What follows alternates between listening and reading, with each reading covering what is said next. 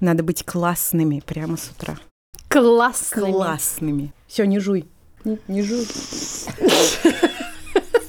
Это сразу видно, человек работает как бы в, в подкастах, Да, знает, как надо записываться. Да.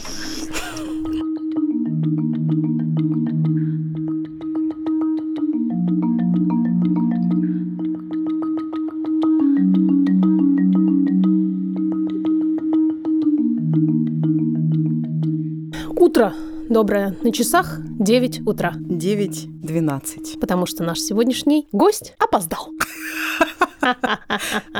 Это подкаст «Никакого правильно». Это он. Меня зовут Ксения Красильникова. А меня зовут Маша Карнович-Ула. Партнер этого и нескольких следующих эпизодов – бренд Виши. Виши вы все знаете. Виши разрабатывает средства по уходу за кожей для каждого этапа жизни женщины. А мы, они, вы, женщины. И у нас есть этапы. Формулы Виши создаются в сотрудничестве с экспертами в области здоровья, дерматологами, косметологами, трихологами и другими специалистами. И нам очень близок подход бренда, потому что в основе каждой формулы и каждого продукта Виши лежат Ксукса, что? Исследования. Исследования. Исследования. А также инновации и доказанная эффективность ингредиентов. Буквально все, что мы любим. Абсолютно. А еще первым и фундаментальным принципом при создании бренда было здоровье кожи. Даже звучит как-то прям приятно. Здоровье кожи. И также приятно звучит философия марки. Цените здоровье, начните с кожи. Виши. Подробности по ссылке в описании эпизода. Кликайте, поддерживайте нас и поддерживайте наших партнеров. Спасибо. А если вы здесь впервые, вам, например, просто понравилась наша классная обложка, Авторство Наташи Поляковой. то мы вам расскажем, о чем мы и кто мы. Мы проект о ментальном здоровье, о родительстве, дестигматизации всего на свете, о нормализации разных проявлений человека.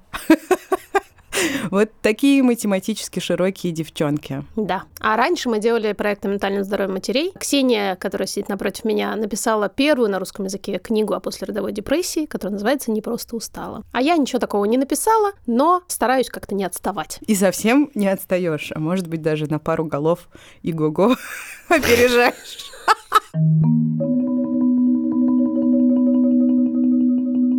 Сегодня мы будем обсуждать вопрос, который для нас с Ксуксой уже вообще-то не вопрос. Мы бумеры. Да. Но это мы еще И обсудим. матери. И матери. Мы, правда, хотели об этом поговорить, и, кажется, сегодня все-таки поговорим, потому что с нами прекрасный, восхитительный и бесконечно красивый человек с желтыми волосами прямо сейчас, который подкастер и опять хлюпает кофе в микрофон. Кирилл Сычев. Кирилл продюсер студии «Либо-либо», где я работаю, и продюсер подкаста «Никакого правильно», который теперь тоже подкаст студии «Либо-либо». И говорим мы о том, что бывает с людьми, которые все еще молоды, по нашим с Машей оценкам субъективным, и которые думают как-то о том, чтобы становиться родителями, но пока ими не стали. И Кирилл у нас э, будет представлять И Кирилл у нас думает. будет представлять эту категорию людей. Если хотите посмотреть на Кирилла, смотрите пост в Инстаграме и лайкайте его. Кирилла лайкайте. Кирилл, Да. привет. Ну, мне тяжело что-то после этого сказать. Вообще? Ну, Такое заявление сильно... Очень удобно, что ты меня представил, потому что у меня проблемы с самоидентификацией, так что я тебе за это благодарен. Да, я действительно продюсер студии э, подкастов «Либо-либо», а еще я коллега Ксюши и Маши ну, с недавних пор, и я очень этому рад. Так что, считай, сам себя позвал в этот подкаст. Нет, это, кстати, неправда. Нет, это все-таки мы что сам тебя сел, сам позвали. записал. Я очень люблю с тобой разговаривать и всячески взаимодействовать. Да, вот здесь, мне кажется, важно сказать, э, что Ксукса подумала позвать Кирилла, потому что в их рабочих взаимоотношениях, точнее, в курительных перерывах, А Кирилл не курит. Ну, я всегда выхожу со всеми. Я боюсь остаться без друзей, если они будут курить. вот, это на самом деле распространенный страх вообще всех рабочих коллективов.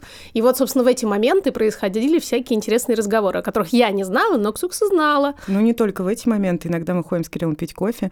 Но еще ты знаешь, э, ты одна из э, моих подруг, э, которым я регулярно рассказываю о том, какие удивительные люди со мной работают это э, правда. в «Либо-либо». Правда высказывает. Отдельно я всегда говорю о том, что у меня в голове не умещается, как можно в 22 года, а Кириллу 22 года, быть таким. Таким. Я не знаю, да, какое даже слово подобрать, потому что мне кажется, что я в 22 года была ребенком. В реальности э, трудно понять, как было. Надо сказать, что мне 35, тебе Боишься произнести 38. Уже через э, каких-нибудь полтора месяца 39. А Кириллу 22. Вот такой у нас Diversity. поколенческий Да. разброс.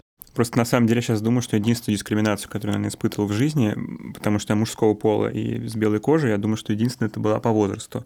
Для меня действительно приятное открытие, это за последние сколько лет я работаю. Я ни разу с этим не столкнулся за последние два года. То есть до 20 лет это было постоянно, в, там, в университете, в школе, не знаю, еще где-то среди друзей, но сейчас я вообще практически с этим никогда не сталкиваюсь, никто мне ни разу не сказал о том, что «а что ты здесь делаешь?» Малыш. Малыш, да. Да, это правда. Вот. Ну, конечно, шутки по этому поводу есть, но как бы это мне даже нравится. Наверное, важно для моего бэкграунда и для разговора нашего то, что я учился 4 года на психфаке и закончил его, но не являюсь психотерапевтом и никогда им не хотел быть. А еще я с 15 лет работаю в детском лагере, работал, вот сейчас последние два года уже нет. Это такое место, куда, где куча-куча-куча детей. Каждое лето собиралась и жил в лесу. Я туда сначала ездил как э, участник, как ребенок, а потом я там стал работать. Вот, поэтому у меня есть много опыта взаимодействия с детьми и подростками. thank you Давайте очень коротко про теорию поколений. Давай. Должна сказать, что она всегда меня возмущала. И Почему? поначалу я не понимала, почему, а потом поняла. Считается по некоторой социологической теории, которая, как я прочитала, не имеет очень большой научной базы, считается, что люди, родившиеся в поколении после Второй мировой войны, это поколение бэби-бумеров. Дальше идет так называемое поколение X. То есть, например, мои родители попадают в это поколение, и это 60-е, 80-е. Потом поколение Y, к которому относимся мы с Машей. Они же миллениалы. От 24 до 39 лет. Я вот уже сейчас буквально уже, Втиснулась. уже прямо все. Интересно, я стану после этого бумером, нет? Так смотри, Бумером в широком смысле, в как широком сейчас называют смысле всех, ты уже как бы, стала, да. потому что в широком смысле бумеры это все, кто старше 30. Да, блин. Я, когда об этом узнала, очень Fuck. расстроилась. Поэтому вот эта фраза «Окей, бумер» может прозвучать Да. в наш адрес в любой момент. Можем друг другу так говорить, Точно. например.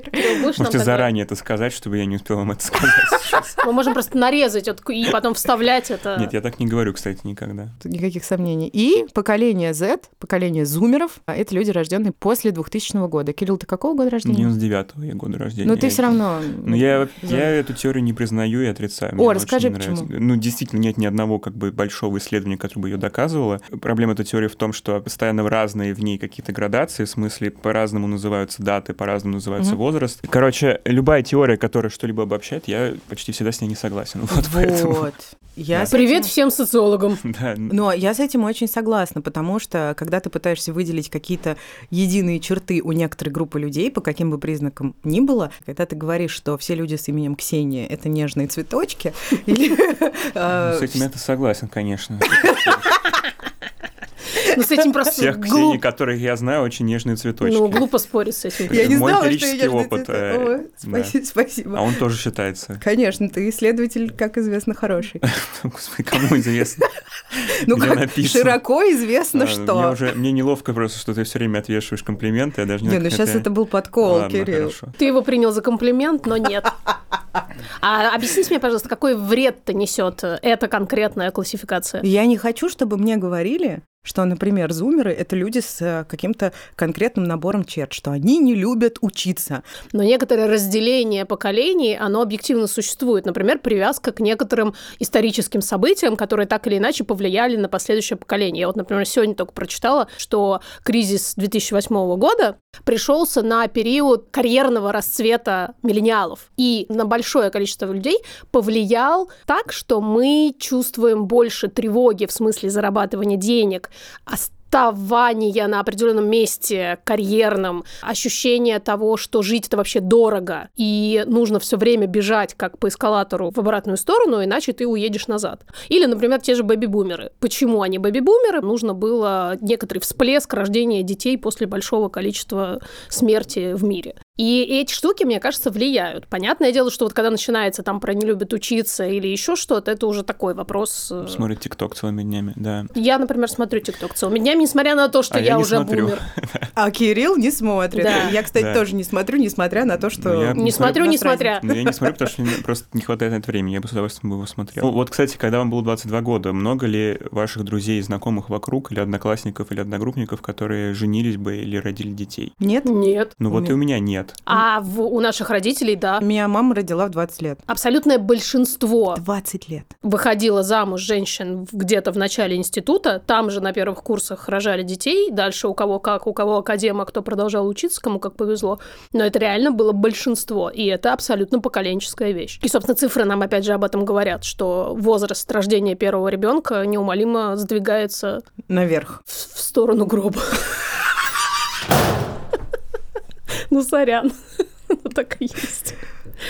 Когда есть вот эта культурная обусловленность, вот эта поколенческая штука размывается. И, условно говоря, многие мои ровесницы сейчас и тогда, когда мы учились в институте, живут так же, как наши родители. Да. А вот мы с тобой уже живем совсем не так, как наши родители. И вот этот факт снова ставит под сомнение теорию поколений. Нет. Вот и поговорили. Ну хорошо, Просто добавляет еще один фактор, как это в социологии всегда бывает, который необходимо учитывать. Сорян. Маша и ее внутренний социолог. Просто нечего тебе противопоставить. Я, тем не менее... Как, хорошо, что тебе нечего мне противопоставить, потому что если бы ты начала еще мне что-нибудь противопоставлять, возможно, я бы уже не справилась. Сдулась бы, да, закончила. поэтому давай здесь вот как бы. Здесь тормознем. Я просто хочу сказать, что мою нелюбовь к теории поколений ты не можешь преодолеть А я, своей собственно, великолепной аргументацией. Боже, я бы и не пыталась. Но тут еще важный момент, это, конечно, мой личный опыт, как всегда. Я вот последние два года довольно много общаюсь с людьми, которые почти в два раза меня моложе. Мгм. Я не чувствую вообще никакой поколенческой разницы. Я бы ее предполагала, не имея раньше большого опыта э, общения с людьми с такой разницей со мной в возрасте. Но ее нет. Я не знаю, Просто что Кирилл скажет на эту тему. Определенно. Я так хотел пошутить, потом подумал, что, наверное, так некрасиво будет. Знаешь, я, мо- я могу. Нет, Я могу себе позволить. Кирилл, ты чувствуешь, что я старушка?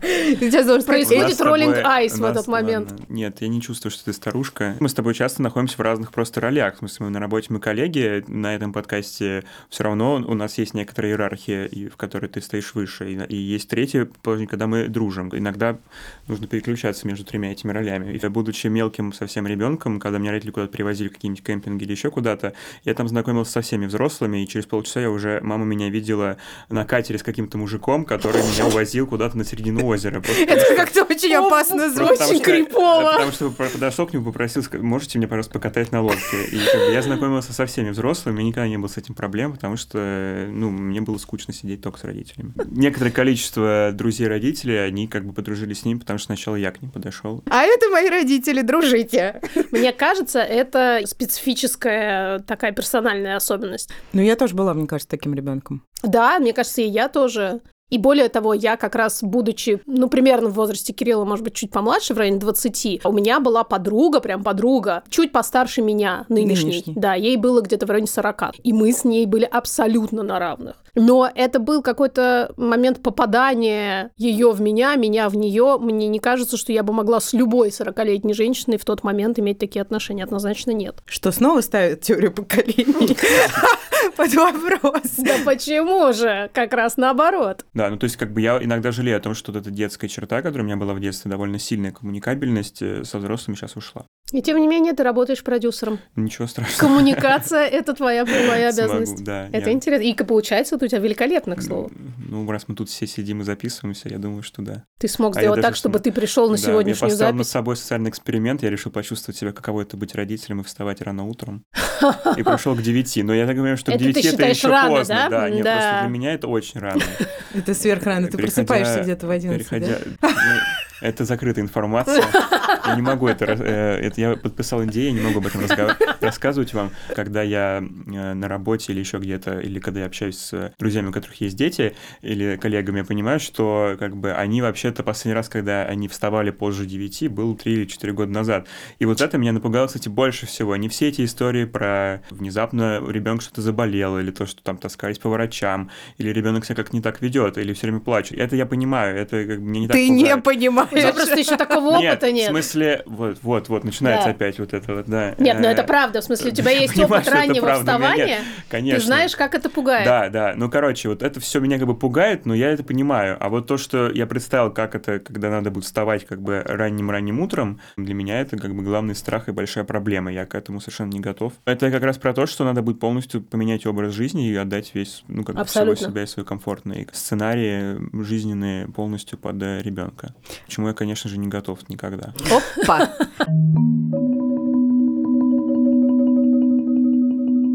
А про исследование, Машуль? Свежие исследования, которые провели уже после начала пандемии, говорят, что каждый десятый бездетный человек в возрасте от 18 до 23 не планирует детей в будущем. Не так много, кстати, да. В смысле, А теперь да. представьте себе какой-нибудь э, 1960 год. А, ну это да. А другое исследование показало, что более 30% всех бездетных британцев репродуктивного возраста не хотят иметь детей. И еще интересный момент. Мужчины рассматривают возможность вообще не иметь детей в два раза чаще, чем женщины в любых возрастных группах. Это к вопросу о женской гендерной социализации и ожиданиях общества. Женщине гораздо сложнее даже допустить мысль о том, что детей можно вообще-то как бы и не иметь в жизни. Смотри-ка, опять теория поколений. Где-то проседает, тебе не кажется? Вообще нет. Вот из всего, что ты сказал, ни разу мне не показалось, что ты права. Ну, может быть, у меня логика страдает. Я, в общем, не удивлюсь. Американские исследования. Не британские ученые, а американские ученые. Противоречат ли они британским? 15% миллениалов говорят, что пандемия крайне отрицательно повлияла на их желание стать родителями. Я думаю, что это связано с тем, что непредсказуемость жизни И повысилась в разы. доме с ними, наверное, были. Ну да, собственно, во-первых, они услышали Да. больше гораздо рассказов, как живется родителям. И вопли из соседних квартир. И это и не, тоже. И из ума особенно. И из тоже, зума, да. кстати, между А прочим. Кирилл вот наблюдал. Но я не помню, видел ты это или нет. Это И да. Илюша хотел какать. Во-первых, он хотел какать. Мы Илюша вообще проводили... много. Я как бы Илюшу не знаю, но я знаю, что он много чего хочет. Я как бы постоянно это слышу, что Илюша что-то хочет. Вот. Хотя мы ни разу с ним не оказывались в одном помещении, но Илюша уже много как бы в жизни других людей. Представляешь себе, как его много в жизни Ксукса? Даже не могу представить. Э, Были зумы дважды в день. Да. И Илья буквально на этих зумах не один раз забирался мне на голову. А это больно. Это больно. Больно волосам, это Во больно шее. Да. Да, и когда ты не можешь даже выйти с ребенком погулять, это действительно месяцами, это действительно очень Вот. болезненная штука. Трое из пятерых бездетных миллениалов в качестве основной причины не иметь детей называют высокую стоимость родительства. Дорого. Дорого детей. Здравствуйте, дорого, до свидания. Когда Да, ты мне Ксюша правда. озвучила цену за садик, которую она собиралась платить, мне стало очень плохо. Ты понял, что Да, дорого. здесь даже такая цифра, ее можно озвучить? Э, Да, конечно. Такая цифра, как бы 60 тысяч рублей в месяц на детский садик. Только за садик. Только, Только. За одного чело- только за садик и только за одного ребенка. Да. Еще люди, конечно же, хотят фокусироваться на карьере, и это нормальное желание. Иногда это желание препятствует другому желанию иметь детей. Незадолго до пандемии померили, что рождаемость в США была на самом низком уровне за всю историю. Да, количество детей в семьях, конечно же, тоже упало, и это тоже постоянно исследуется. В 60-м году в Америке среднее количество детей у женщины за всю жизнь 3,65 ребенка. Да. А в 2020 году это всего да, 1,64 ребенка. Очень черный юмор в этом Да. подкасте, но мы не будем развивать. Еще исследователи говорят, что именно миллениалы, то есть мы, еще раз, мы с Машей, которые находятся на пике репродуктивного возраста, но, может быть, уже не совсем мы, принесли в общество идею, что рождение детей совсем не обязательный пункт жизненной программы, а цена деторождения, как финансовая, так и психологическая, вообще-то очень высока. Вот, собственно, А. мы проложили Кириллу возможность усомниться в том, хочет ли он не спать всю оставшуюся жизнь или хочет спать. Пока как будто бы мы подтвердили Кириллу все его Я, опасения. безусловно, рад вообще, что есть такая тенденция, конечно, на сокращение детей, потому что я, в принципе, считаю, что то количество детей, которые сейчас, оно вызвано, в первую очередь, не их желанием, а просто тем, что, я не знаю, проблемами там с э, предохранением, с социальным давлением и всем остальным. В итоге, получается, миллионы детей, которые были рождены без желания, что меня, конечно, очень-очень-очень расстраивает. Это замечаю я практически каждый день. Я И очень видно. согласна. банальная мысль, но чем более мы будем осознанно к родительству относиться, тем лучше. Я рад, что люди, которые в моем поколении, они, в принципе, более серьезно стали к этому относиться. И, в первую очередь, экономически, в смысле, они хотя бы стали считать деньги. Ты определился или нет? Хочешь ты быть Нет, родителем или нет? нет? конечно, не определился. Ну, в смысле, мне очень симпатичная концепция родительства, потому что, ну, у меня в голове это так работает. Я не смог пока что еще создать идеальный мир для себя, но кажется, что я мог бы сделать более идеальный мир для своего ребенка. В смысле, сделать ему классное детство, и чтобы родилась какая-то там относительно чуть-чуть копия меня, у которой была бы жизнь лучше, чем у меня. И мне это очень симпатично. Но, конечно, я понимаю, сколько за этим стоит. В первую очередь за этим стоит второй партнер, без которого невозможно э, иметь ребенка. Вот. Нет, Ну, возможно, почему же? Многие Но вчера люди справляются, Перед записью своего подкаста я спросил, э, кстати, впервые, наверное, в своей жизни я спросил у своей девушки, хотела бы ли она когда-нибудь иметь детей. Она сказала, что э, ей бы тоже это очень хотелось, просто страшно.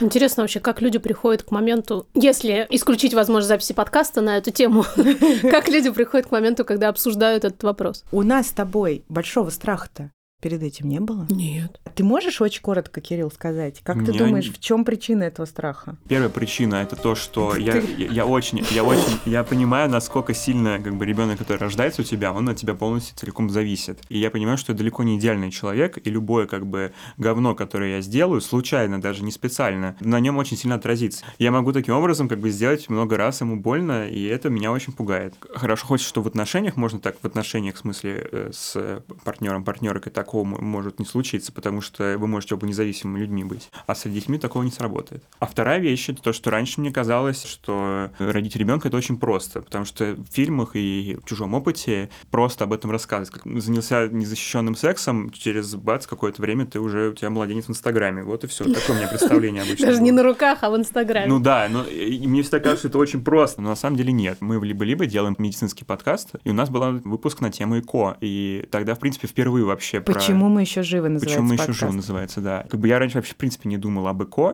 и когда я послушал интервью с тобой, я его не брал, но я в нем участвовал, вот, я в это время собирал кровать, но я не смог как бы сдержать слезы на глазах, когда я тебя слушал. Я понял, господи, э, то есть это не просто как бы заняться сексом и все, и у тебя ребенок, это вот люди к этому идут десятилетиями, и после этого я понял, что вообще-то это полный пиздец. Вот. Мне такое в школе не рассказывали. Не могу не согласиться с этой оценкой опыта ЭКО. Да, Это именно он. Про школу, знаешь, мне недавно попался мем, и я очень смеялась. Когда уже надо будет разобрать слово по составу? То есть то, чему нас там учили, Вот действительно что на самом деле может пригодиться. Или, например, в столбик делить. Можно я еще тебя спрошу? Мы как-то с тобой разговаривали, собственно, после этого разговора, он был довольно давно, но у меня тогда появилась мысль, что я хочу с тобой об этом за- записать эпизод. Мы с тобой обсуждали неопределенность в вопросе родительства. Мне кажется, что я тебя даже несколько напугала. Мы говорили о том, что даже приняв решение становиться родителем, ты не можешь прогнозировать, что там дальше будет. Да. И репродуктивные трудности, которые ты сейчас упомянул, это один из маленьких кирпичиков во всей Да, этой огромной это- пирамиде. Я как раз хотел сказать, что ребенок еще может родиться таким, каким ты его не ждешь. Тоже есть абсолютно жесткий навязанный стереотип о том, что ребенок должен быть здоровым, он должен быть таким-то, таким-то, таким-то, и все, естественно, его ждут. Все, конечно же, себе представляют такого красивого младенца, который будет лежать у тебя в руках и будет таким красивым И э, и здоровым, да. И, Мгм. а на самом деле это вообще не так. И, и просто в целом как бы из-за проблемы и с экологией, и за всем остальным. И, в принципе, просто раньше было не принято об этом говорить и показывать лю- людей, которые чем-то отличаются. А сейчас мы перестали этого стесняться, и стало видно, насколько много на самом деле рождается детей. В принципе, есть детей, которые, или вообще людей, которые отличаются чем-то от нас из-за своих ментальных или физических особенностей. Да, и там еще, к сожалению, есть такой момент, что даже если с этим условно, так как в большинстве случаев бывает, то с момента, как ты становишься родителем, дальше всю жизнь ты живешь в этой неопределенности. Потому что вот сейчас мой ребенок в саду, и я понимаю, что я не контролирую ничего. Мне кажется, я в 30 раз эту телегу, но она меня не отпускает. Потому что каждую секунду с ним может произойти все что угодно. Как с любым, в принципе, человеком. Он еще пока в саду. Он, например, не может оттуда уйти сам. Он попытался тут, кстати, Да? воспитательница рассказала. вот Я когда- всё- Пошёл- я начал пытался одеваться. сбежать откуда-либо. когда Но мне вот когда ребенок будет в школе, он, например, уже гораздо проще может оттуда уйти, и ты вообще не будешь знать, где он и что он делает. Ну, не говоря смысле- Да, уже... скорее всего, он будет сидеть в Макдональдсе. Ну, как бы это довольно Это довольно хороший Ну, расклад. спасибо смарт-часам и вообще глобализации Да, и кстати, технологий. я вообще не боюсь совершенно. Я и так как бы все время в телефоне, все время боюсь, что что-то случится с кем-то из моей семьи, и я почти всегда на связи, поэтому... Ну, а, ты а, человек я забыл, подвержен- точно, мы же здесь должны диагнозы говорить. Я Это я- не Я, обязательно. помимо того, что я продюсер, да, у меня еще есть ДВГ и тревожное расстройство. Опа! Вот так вот, да. Вот, да, конечно, поэтому я всегда, всегда в телефоне и всегда за всеми слежу. Ну, а вообще-то ментальные трудности у людей до наступления родительства обычно провоцируют более сложный опыт родительства. Это мы, я, например, могу о себе сказать как человек, который получил диагноз до того, как стал родителем. А я, как человек, получивший диагноз после, но знающий теперь о себе довольно много ретроспективно, думаю, что ж за пи***ц? Опять. Опять. На самом деле для меня основной как бы челлендж родительства, к которому пока что еще не готов. Я считаю, что чем меньше мы будем срать э, детям на голову, тем лучше, как бы вообще их в принципе не трогать. Если бы я был родителем, моя основная задача была бы как можно меньше на ребенка влиять, ничего ему не насаждать и как бы предоставить ему полную свободу, естественно, дать, научить каким-то инструментам. Я просто пока к этому не готов. Я пока только тренируюсь быть э, в отношениях с людьми, не влияя на их жизнь. У меня есть какая-то вот. философская идея, что мы все друг на друга влияем. Конечно, да. Вы знаешь, просто на примере ребенка очень простая штука штука. Он мне сейчас, оказываясь в других социальных контекстах, помимо взаимодействия со мной, приносит мне такие штуки, что типа не хочу быть как девчонка. Все, что розовое, это девчачье. А девчачье как бы, он, Плохое. конечно, об этом не говорит, но имплицитно предполагается, да. что это что-то плохое. Да, и... и я не могу с этим не спорить, да. Это не значит, что я ему говорю, Илья, все не так на самом деле, сейчас я тебе расскажу, как устроен мир. Но я ему рассказываю, я устраиваю ему репрезентацию вот на том уровне, на котором, как мне кажется, он поймет. Покупаю ему розовые вещи. И заставляю носить! Ну, как бы, да, тут еще основная жопа в том, что ты можешь каким угодно быть понимающим, принимающим родителем и воспитывать ребенка. Я, кстати, хотел бы, чтобы мой ребенок рос без э, гендерных стереотипов, и я не буду красить стены в розовый или в синий, в зависимости от пола ребенка, или там покупать куклы или машинки. И как бы я бы хотел, чтобы это было полностью гендерно-нейтральное воспитание. Но все это как бы заканчивается на том моменте, пока он не выходит из дома. Э, Именно, э, в так России. и есть. И тут основная как бы проблема в том, что я понимаю, что я помимо того, что не готов как человек еще, что моя страна как бы к этому не подготовлена. Я вообще-то очень люблю здесь жить и находиться, и не хотел бы эмигрировать, но понимаю, что, наверное, дети это будет единственная моя причина для иммиграции, потому что я бы хотел, чтобы мои дети росли в другой стране. Как и у огромного количества людей, которые уехали или собираются уехать. Или хотят уехать, но у них нет конкретных планов. Да, я бы хотел, чтобы мой ребенок, э, не знаю, если бы это был бы мальчик э, и родился бы мальчиком, пошел бы с розовым рюкзаком в школу, и никто бы над ним, не знаю, никто бы его не бил в коридоре. Когда я езжу на юг России или еще куда-то, я всегда хожу там в шапке, потому что я знаю, что мои цветные волосы не вызовут никаких приятных для них впечатлений. И как а не еще то, Кирилл, чтобы... надо сказать, что Кирилл сидит сейчас в худи лососевого цвета. Я никогда не надену как бы ни розовую толстовку, ни розовые кроссовки, ходя за пределы Садового кольца, Это к сожалению. важный поинт. Я согласна с идеей, что мужчины, которые подвергают какому-то сомнению традиционную мускулинность, оказываются тоже в очень большой Конечно, опасности. большим давлением, да. И, я- и в опасности, чисто физической да, опасности. да. Маш, детей завели и рубрику завели. Опа! Рубрика, которую мы делаем вместе с э, сервисом психологических консультаций. Ясно? Где я, кстати, очень скоро возьму демо-сессию для того, чтобы на своей собственной шкуре попробовать, как оно. И вам расскажу обязательно об этом. ментальной шкуре. В Ясно можно проводить консультации из совершенно любого места в мире. Поэтому, если вы нас слушаете за рубежом, а мы знаем, что нас много слушают за рубежом, и вам нужна психотерапия, не примените воспользоваться промокодом никакого, потому что он дает скидку на первую консультацию в размере 20%. А стоимость консультации и без того очень привлекательная. 2850 рублей. В этой рубрике мы говорим о своих инсайтах. С высоты своего многолетнего опыта психотерапии. Тут еще, видимо, примешивается мой опыт авторки подкаста «Хорошо, что вы это сказали». Это такой психотерапевтический подкаст, и там, собственно, настоящие психотерапевтические сессии записаны. Можно послушать. Кросс-промо. Это еще не кросс-промо. Подождите. Подмигиваю Кириллу. Но многие думают, что терапия это какая-то волшебная палочка, которая поможет решить э, overnight все или большинство проблем. Но это не так. И несмотря на то, что, как мне кажется, я довольно много понимаю, я еще гораздо больше не понимаю, в том числе и про себя. Но то, что я понимаю, мне безусловно помогает жить. Это не значит, что я гораздо счастливее. Да? Но я хотя бы как-то осознаннее, я чуть больше как бы информирована о самой себе. Мне кажется, что в этой лодочке, на которой мы плывем по жизни, у нас появляются весла. Это не значит, что мы будем просто в Америку за три дня приплыли, но тем не менее наличие весел очень помогает грести. Если весла не бьют по голове. Как известно, а, я люблю тебя и твои метафоры. Как обычно, мой инсайт некоторое продолжение твоего о том, что я раньше думала, что в терапию нужно обязательно идти с каким-то большим запросом, с какой-то идеей, проблемой, которую нужно проработать, и дальше идти, собственно говоря, жить счастливо. А потом оказалось, что нет, что терапия может быть частью всей жизни. Дальше есть два мифа. Один, что ты плохо работаешь в терапии, а второй, что твой терапевт плохо работает и пытается тебя, значит, подсадить на иглу терапии на всю жизнь. Нет, просто для меня психогигиена — это то же самое, что и физическая нагрузка. Она необходима в течение всей жизни, просто для того, чтобы чувствовать себя хорошо.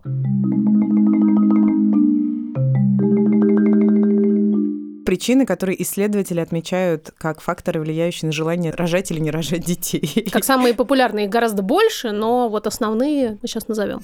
Причины, по которым не хотят. Финансовая нестабильность, отсутствие партнера, подходящего для роли второго родителя. Или же желающего им стать. Это тоже важно, потому что многие называют в качестве причины отсутствие желания партнера становиться родителем. А. Я хочу ребенка, а мой партнер нет. Личный комфорт, желание жить для себя, строить карьеру, путешествовать, достаточно спать. Большой, у меня тут капслоком написано «спать». Как раз. Высыпаться. И это, между прочим, это к вопросу Ну, о том, что кстати- это популярная причина, правда. Проспать э, — это нерешаемая проблема, но что решаем по вот построению карьеры, я об этом я тоже недавно узнал из интервью с врачом, что можно, оказывается, заморозить яйцеклетку, э, будучи там 20-летней, 22-летней, спокойно строить себе карьеру, и потом в 35 и дальше, дальше там далее, далее, далее завести ребенка. Это популярная идея сейчас, И да. мне от этого стало проще. В смысле, я понял, что действительно, если мы с э, моей партнеркой захотим иметь детей, я думаю, что это, в принципе, способ э, того, чтобы сохранить э, жизнь для себя на какое-то ближайшее время, а потом с меньшими проблемами и трудностями завести ребенка. Да, но там будут другие трудности. Могут быть другие трудности. Да, но в целом это как бы мне нравится, что хотя бы медицина хотя бы придумала хоть Да, на это. абсолютно. Это очень Хотя круто, бы разобралась бы. с- согласна. Теперь я жду, чтобы медицина разобралась со сном. Четвертая причина – это боль. Следующая причина, четвертая – высокий уровень социальной тревоги из-за экономической и политической обстановки. Мы по краешку этого обсуждения уже прошли. Мгм. Я предлагаю в него не углубляться, Мгм. но Мгм. сойтись на том, что для нас, для всех, это достаточно релевантная Чувствительная и зона. болезненная, да, и Да. чувствительная зона. И перенаселение планеты, экологические соображения. а, И вот это, мне кажется, к вопросу о теории поколений. Меня, кстати, это вообще не пугает. но Я не чувствую какой перенаселенности. Ну, Ну, правда. Кириллу не Я тесно в живу- метро, он я просто в час пик не 20. ездит. Конечно, он в проблема 11 просыпается. Метро, проблема метро не в том, что как бы оно переполнено. А в том, том, что я не езжу в нем, потому что я живу в центре и хожу пешком. Нет.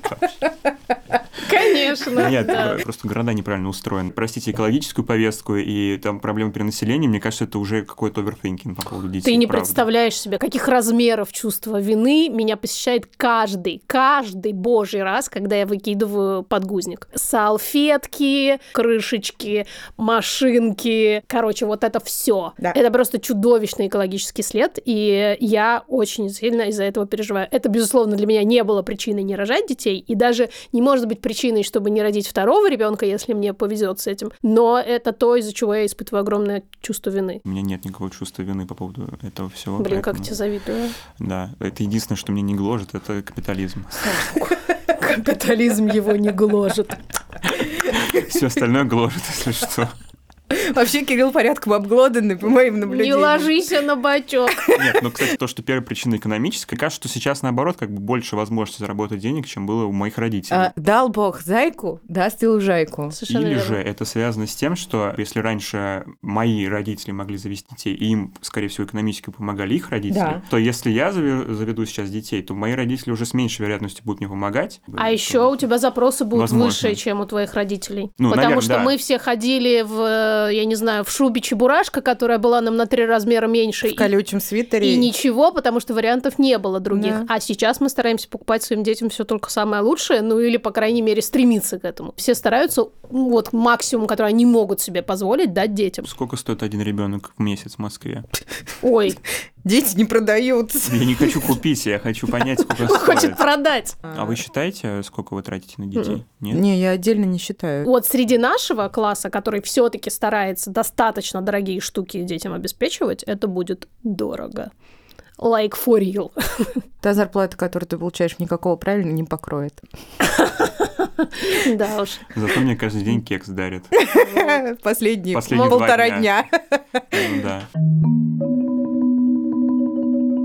Давайте коротко пять причин, по которым люди до сих пор хотят становиться родителями. Дети классные. Ну, это очень абстрактно. Слушай, ну это, правда, особое совершенно ощущение. Ну, значит, дети классные. Вот это ровно то, что невозможно объяснить Да. словами. Я ненавижу, как это Да. звучит, Да. но это вот, правда. да, но это как бы реально для меня просто непонятно. Это невозможно представить себе, что такое психоделический experience, если ты никогда этого не пробовал. Невозможно. Можешь посмотреть миллиард раз, как это показывают в кино, как рисуются деревья, начинают с тобой разговаривать, и небо становится фиолетового цвета.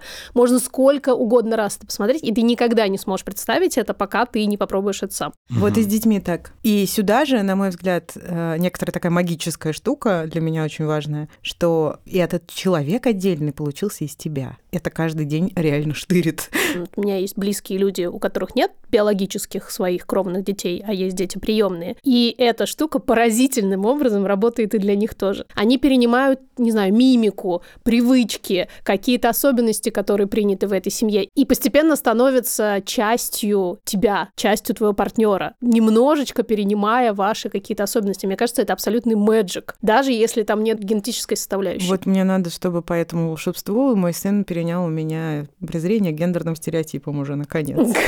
Не у садика своего, а у меня. Я думаю, это неизбежно абсолютно.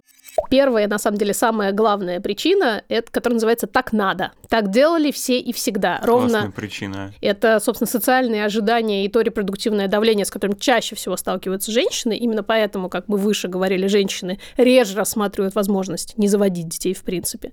И это штука, из-за которой рождается абсолютное большинство людей на этой планете. Дальше это желание углубить отношения с партнером, понять, что получится из этой грандиозной великой любви. Мне кажется, что, в принципе, между партнерами, если мы говорим про семью или просто про отношения какие-то романтические, мне кажется, есть два больших проекта, которые могут совместными быть. Первый — это ремонт, но он заканчивается просто. И, а второй — это ребенок. Как правило, это действительно выход на новый уровень отношений, но только другой вопрос, что многие люди это используют как некоторый такой Ну, сохранить, попытку да, склеить, Да. и это далеко не всегда удается. Дальше. Ощущение важности продолжения рода. Гены там, гербы, Да, ге- фамилия. Ну, это, мне генеалогические это деревья. тоже про надо. Ну, мне кажется, Тоже про я- надо. Ну, на самом деле, это да, про надо, но для меня, например, это был э, очень весомый фактор. Я часто об этом говорю. Мой муж происходит из очень древнего дворянского рода, и он последний в этом роду, который начинается с шестого века. И это действительно гигантское давление и ощущение, что я участвую в какой-то непозволительной диверсии, потому что на мне может закончиться род, а для меня это было очень важно. Ты веточка на этом генеалогическом Да, древе. Да. если сюда Маша на карете приехала, я тогда сзади догнал ее и прицепился, вот так, как в мультиках э, диснеевских. Она там вот А, припаркована недалеко, да, да. да, да, да. Я так ехал сзади, как бы как мусорщики так едут за это, что... Я еще номера на ней заклеила, потому что здесь дорогая парковка. Возможность получать безусловную любовь. Это, то, о чем ты говорил, кстати. Ладно, очень тоже странно. Это то, что я делаю постоянно. Я беру и создаю своему сыну то детство, которого не было у меня. Для меня это гигантская мотивация. Очень эгоистичная причина для меня рождать ребенка для безусловной любви. Господи, это, во- детей это вообще супер Да, эгоистично. но, это вообще самое я ничего не вижу эгоистичное. плохого в эгоизме. Я вижу тут только подставу большую в плане того, что есть какое-то ожидание, что ребенок будет тебя всегда любить и, и прочее. Безусловно, на самом деле это вообще, возможно, совершенно не так. Как только он Вначале научится точно думать, будет. Ему это необходимо для выживания, Да. тебя любить первые безусловно. года, да. Пятая причина — это боль, по которой умерла любовь. Для многих людей один из видов высшего смысла, чего-то большего. Да, как Сукс любит это цитировать из э, Нагосок. книги сестер Нагосок. Да. Э, Это про идею, что вообще-то жить для себя это может быть довольно скучно. Мгм. Мне всегда казалось, что это какие-то гипотетические такие люди, которые вот хотят ребенка и свою жизнь на это кладут. Оказалось, что Ну, нет. в, в моем, в случае это как раз суперосознанная штука, Да, поэтому да, мне пон- я очень понимаю, интересно да. сейчас это рефлексировать и думать, что конкретно мне позволило все эти годы так, блин, ебать. Да, я просто понимаю, что, как бы, слушая твою историю, я бы сдался бы, наверное, через полгода. Ну, Вот. максимум бы я выдержал, да. Поэтому я- для меня это уже интерес- имеет некоторый исследовательский интерес. Да. Сейчас в чатик войдет наша коллективная соведущая. Вы, наши дорогие слушательницы, которые присылают нам свои прекрасные, очень трогающие нас истории. Спасибо вам большое. Сейчас мы их послушаем и немножечко о них поговорим. Привет, меня зовут Элина, мне 33 года, я замужем, у меня нет детей. Я не знаю, хочу ли я детей, хотя на протяжении примерно трех лет мы планируем их, мы делаем попытки. Даже однажды я была беременна. И, в принципе, только будучи беременной, я подумала и ощутила, что такое вообще желание иметь ребенка. Но с потерей беременности пропало и это желание. И мы по-прежнему планируем и работаем в этом направлении. И очень много страхов, связанных с этим, которые я прорабатываю, работаю с психологом на эту тему. Ну, это очень непростая тема. Материнство — это сложно, страшно. Но как будто бы, несмотря на все это, я склоняюсь к тому, что все таки я хочу стать матерью и хочу, чтобы мой муж стал отцом. Мне кажется, я слышу, как это может звучать в ушах Кирилла, как очень абстрактная какая-то штука, что значит я хочу стать матерью, хочу, чтобы он стал отцом. Но мне почему-то это супер понятно. Да, да, я тоже очень хотела стать матерью, иметь эту идентичность. Знаешь, что я подумала сейчас? Что у всякого говенного опыта есть обратная сторона. Вот сейчас такую я Магнитики. неочевидную вещь ты для нас сказала. Да. Видимо, одной из таких сторон твоих многолетних репродуктивных трудностей было то, что ты могла подробно рефлексировать эту тему. Да. Потому что у меня, например, в моем опыте, это как раз шло все по какой-то Мгм. более или менее логической тропинке, когда вышла замуж, любовь, конечно же, ребенок. А в ответ на аудиосообщение хочу сказать, что очень понимаю весь этот комплекс ощущений, очень сложных, а, в которых действительно легко запутаться. И, собственно, как будто бы наш э, нынешний эпизод, он э, Помогает запутаться. помогает дальше запутаться, возможно, в каких-то вопросах, наоборот, распутаться. Поэтому действительно сложно и страшно, но очень часто того стоит. Да, а Кирилл ничего не сказал, но периодически кивал головой, Я когда... знаю, что есть материнский капитал. Я думала, сейчас, конечно, инстинкт только открыл рот. А нет, материнский капитал есть. Можно потратить его, Инстинкта нет, капитал есть. обучение в высшей школе экономики за два года заплатить. Меня зовут Дарья, мне 30 лет, и я бисексуалка. Это будет важно для контекста. Я заметила за собой, что я слушаю очень много подкастов про родительство, хотя я себя позиционирую как child-free. В какой-то момент я осознала, что я бы, наверное, все-таки хотела иметь ребенка или детей, но при этом я бы не хотела быть родителем номер один, а хотела бы быть родителем номер два. То есть я хотела бы играть ту роль, которую в традиционных гетеросексуальных отношениях играет муж или отец. Дело в том, что у меня хроническая рекуррентная депрессия, тревожное расстройство, еще некоторое количество ментальных особенностей, которые просто не позволят мне быть родителем full time, но я бы хотела быть чуть менее вовлеченным родителем на part-time. Это гениальное сообщение. Да, Все в да. нем гениально, Да. Я Дарья. очень соглашаюсь с Дарьей. Да. Я тоже согласен. Я думаю, что наше бы консервативное государство сказало бы на это, что она просто боится взять на себя ответственность, э, хотя на самом деле полный бред. И никаким вторым родителем ты в этой ситуации быть не можешь. Ты должна хотеть посвящать ребенку все свое время. Ну, а? Даже я хочу быть вторым родителем. Ну, к счастью, мне повезло с э, первым Привет. Кирилл, другой. Кирилл. Потому что я иногда ощущаю себя, особенно последнее время, когда Леша становится все более и более независимым, я ощущаю себя тем самым вторым родителем, и надо сказать, это кайф. Это неплохо, да. Когда ты можешь такой, типа, ну ладно, я на работу, вы тут поешьте, оденьтесь, съездите на занятия, вечером вернусь. И погуляйте еще. И погуляйте. Пока- покупайтесь в лужах. И спать не забудьте Но еще важная штука все-таки про ментальное здоровье, мне кажется, чрезвычайно полезным осознавать свои риски в этом смысле. Абсолютно. Это ж как круто, что вообще сейчас это можно делать. Ну, Я бы очень хотел жить в такой концепции. Но как на самом деле получится, я не знаю. В концепции второго я бы родителя хотел ты быть имеешь э, родителем номер один, или родителем номер, два, или родителем номер три. Кстати. Кстати, больше взрослых, которые по умолчанию тоже родители. Надо предложить. Кириллу еще завести кого-нибудь в семье. Меня заведите. Не хотите меня завести? Я Ну, давно Ксюша своим друзьям Ксюша предлагаю. с прицепом, да. Да, та самая. Да, да. Предупредил. Спасибо. Мы бы об этом, конечно, не подумали, если бы мы рассматривали такую вероятность. Привет, меня зовут Лиза, мне 28 лет. Я замужем три года, и муж прям вот хочет детей, мы об этом часто фантазировали до свадьбы, ну, как у всех бывает. Но как поженились, все, мне как отрезало. Стало жутко от того, что вот сейчас уже не шутки. А в реальности я вообще не готова быть матерью.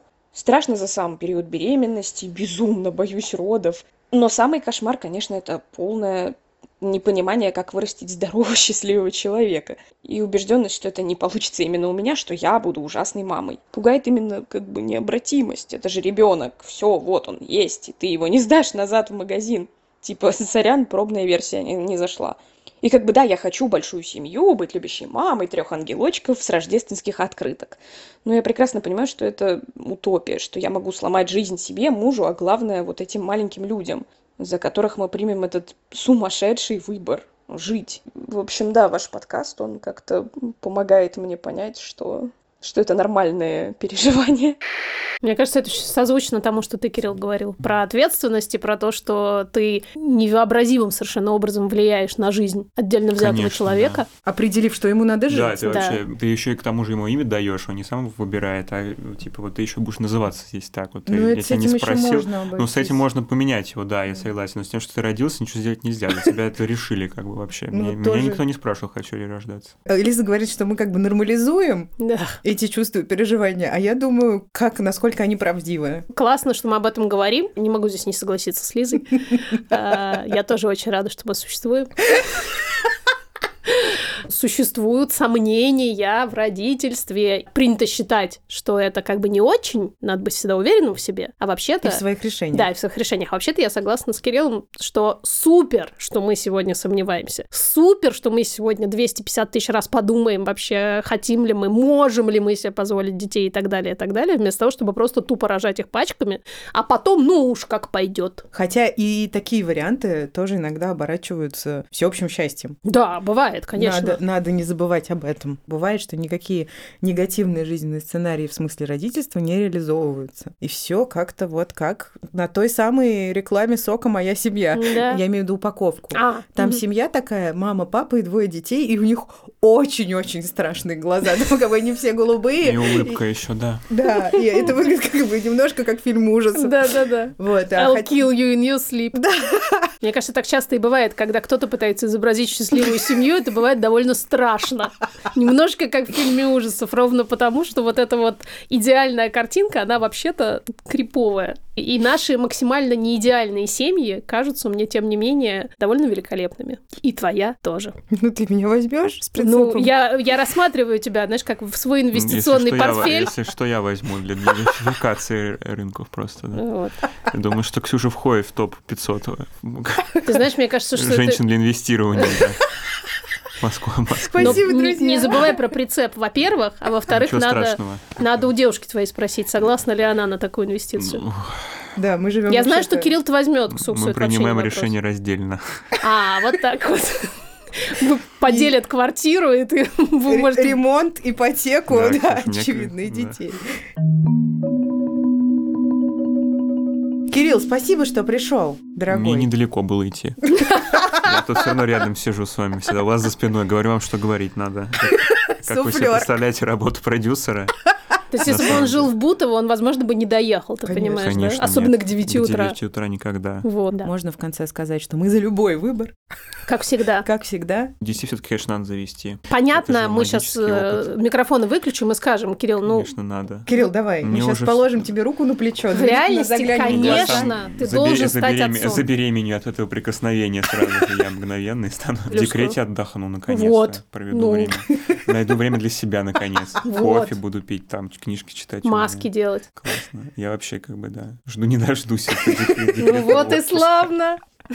Как же мы все знаем, это же самое лучшее время в жизни. Можно не работать и получать за это деньги. Какие? Кстати, раньше я правда, кстати, я правда прошлого года правда считал, что декрет это вообще-то очень большая женская привилегия, и вообще супер круто не работать, все это деньги, и как это вообще компании на такое идут. Вот. И только и только недавно, слушая ваш подкаст, я понял. Как оно все. Боже, ну какое же мы просвещение Вообще, несем. да. Нет, К нашему я... утреннему разговору. Спасибо вам, благодаря вам моих детей не будет еще дольше в этом мире. Они потом придут, они потом послушают, придут к вам. Слушайте, за нами точно придут однажды.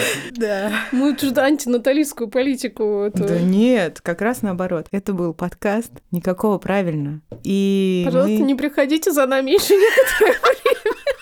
Мы еще немножко просветим людей, ладно? Тем более я знаю ваши адреса, как я детям их передам. Звучит довольно страшно. Спасибо вам большое. И отдельное вам спасибо всегда за войсы, а также вообще за любую коммуникацию с нами. И что вы так классно думаете, и что за вашими мыслями и историями настолько интересно наблюдать. Очень это большая привилегия иметь, плохое слово иметь, но тем не менее, иметь таких слушательниц и читательниц. И слушателей, и читателей. Тоже. Не будем исключать мужчин Да. из спектра. Наконец-то хоть где-то в меньшинстве. Вот. Ты входишь в счастливые 2% наших, Да, э, нашей кстати, аудитории. да. Мы сделали этот подкаст вместе с Гульнарой Делекторской, Нашей продюсеркой, Кириллом Сычевым нашим продюсером, и с Юриком Шустицким. нашим звукорежиссером. Обняли? Пока. Пока. 15% миллион... 15% Миллиардеров. 15% из одного процента Уже купили себе пятого и шестого ребенка. Жесть.